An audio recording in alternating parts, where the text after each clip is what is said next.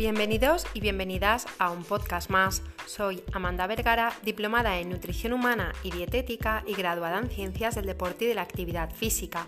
En el podcast de hoy vamos a hablar respecto a los encurtidos. ¿Preparados? ¿Preparadas? Empezamos.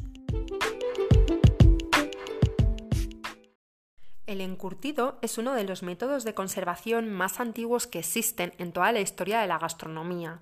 Consiste en sumergir los alimentos en un medio acuático junto con sal y o vinagre. De esta forma el pH del alimento disminuye y puede conservarse durante semanas, meses o incluso años.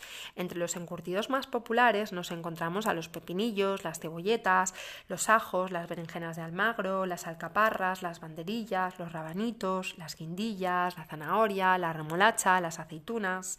También otros un poquito más exóticos o novedosos como el kimchi o el chucrut, que es col fermentada. Los encurtidos suelen ser bastante saludables. No obstante, a la hora de adquirirlos hay que tener una serie de consideraciones que comentaremos al final de este podcast. ¿Por qué los encurtidos son saludables y aptos para una alimentación eh, mediterránea saludable? Lo primero de ellos es porque son bastante saciantes. Nos llenan, nos hacen sentir que no tenemos más apetito. Y esto tiene eh, una función muy importante en aquellas personas que quieran controlar su peso.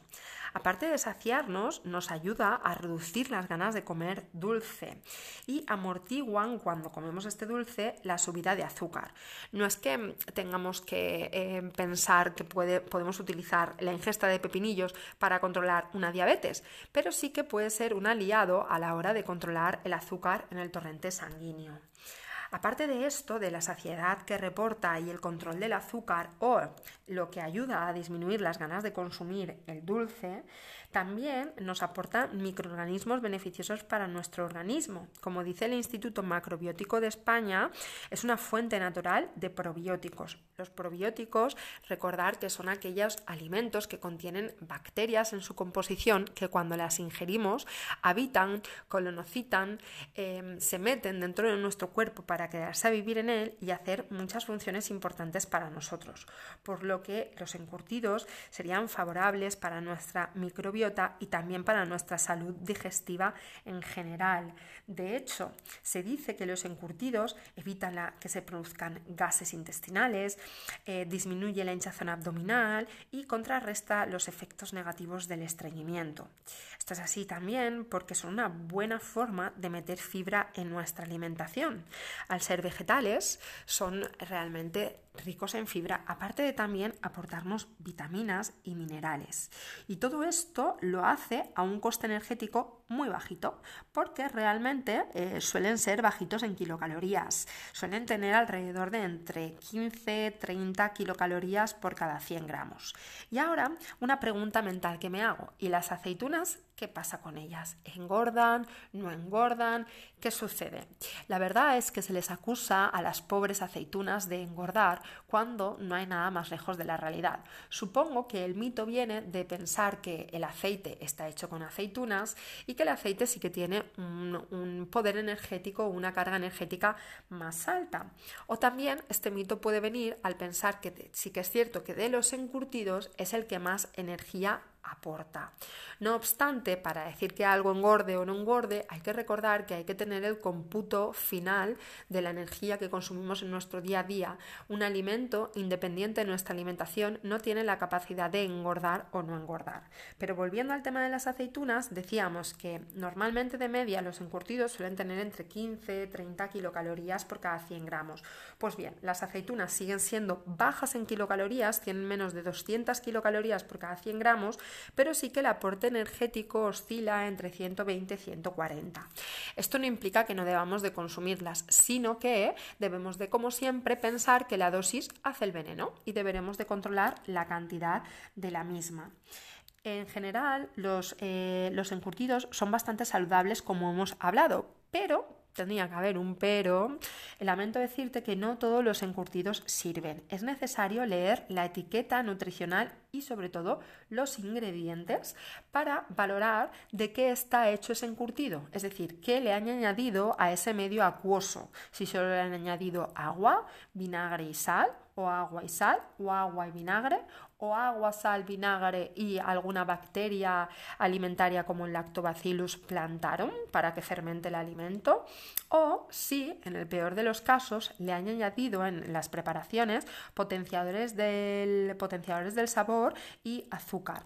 En cuanto al azúcar, la pista te lo puede dar cuando veas cebolletas agridulces, pepinillos agridulces. Ahí ya sabes que algo de azúcar le han puesto. Mi consejo es que busques aquellas preparaciones que no tengan azúcar añadido y que no tengan potenciadores del sabor. A ver, si lo vas a consumir de forma muy esporádica, pues lo mismo te da, porque si vas a consumir encurtidos una vez al año o una vez cada tres o cuatro meses, mm, pues tampoco es tan importante ni tampoco te va a hacer tanto daño.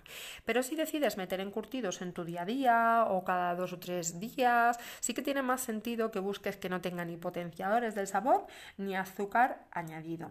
Para ello, eh, te recuerdo que tienes que fijarte en los ingredientes.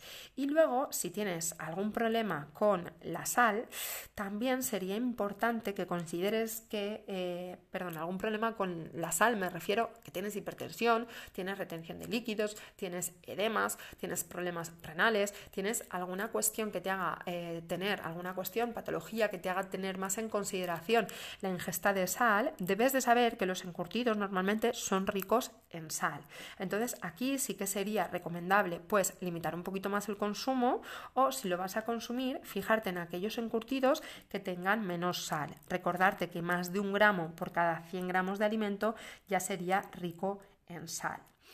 No obstante, un consumo moderado como aperitivo previo, por ejemplo, a una comida o a una cena o entre horas si tenemos hambre, pues siempre va a ser muchísima mejor opción que snacks salados eh, o algún tipo de paquetito salado que tenga mucha peor calidad. No hay, que dejar de pensar que al final lo que nos estamos comiendo es verdura con agua y sal, que va a ser siempre mejor que otro tipo de snacks procesados.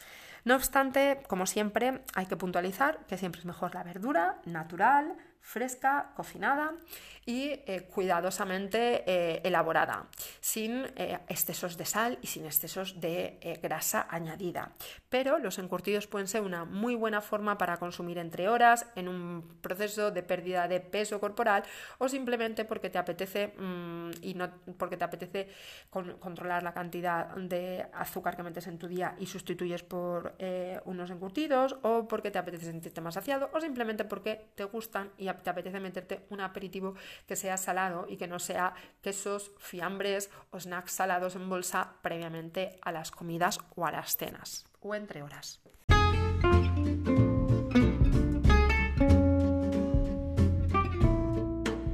Espero que este podcast te haya ayudado a conocer un poquito más el maravilloso mundo de los encurtidos, te guíe y te conduzca a tomar decisiones más saludables para ti en relación a la comida y recuerda si te ha gustado compartirlo con aquellas personas a las que consideres que le puede resultar interesante.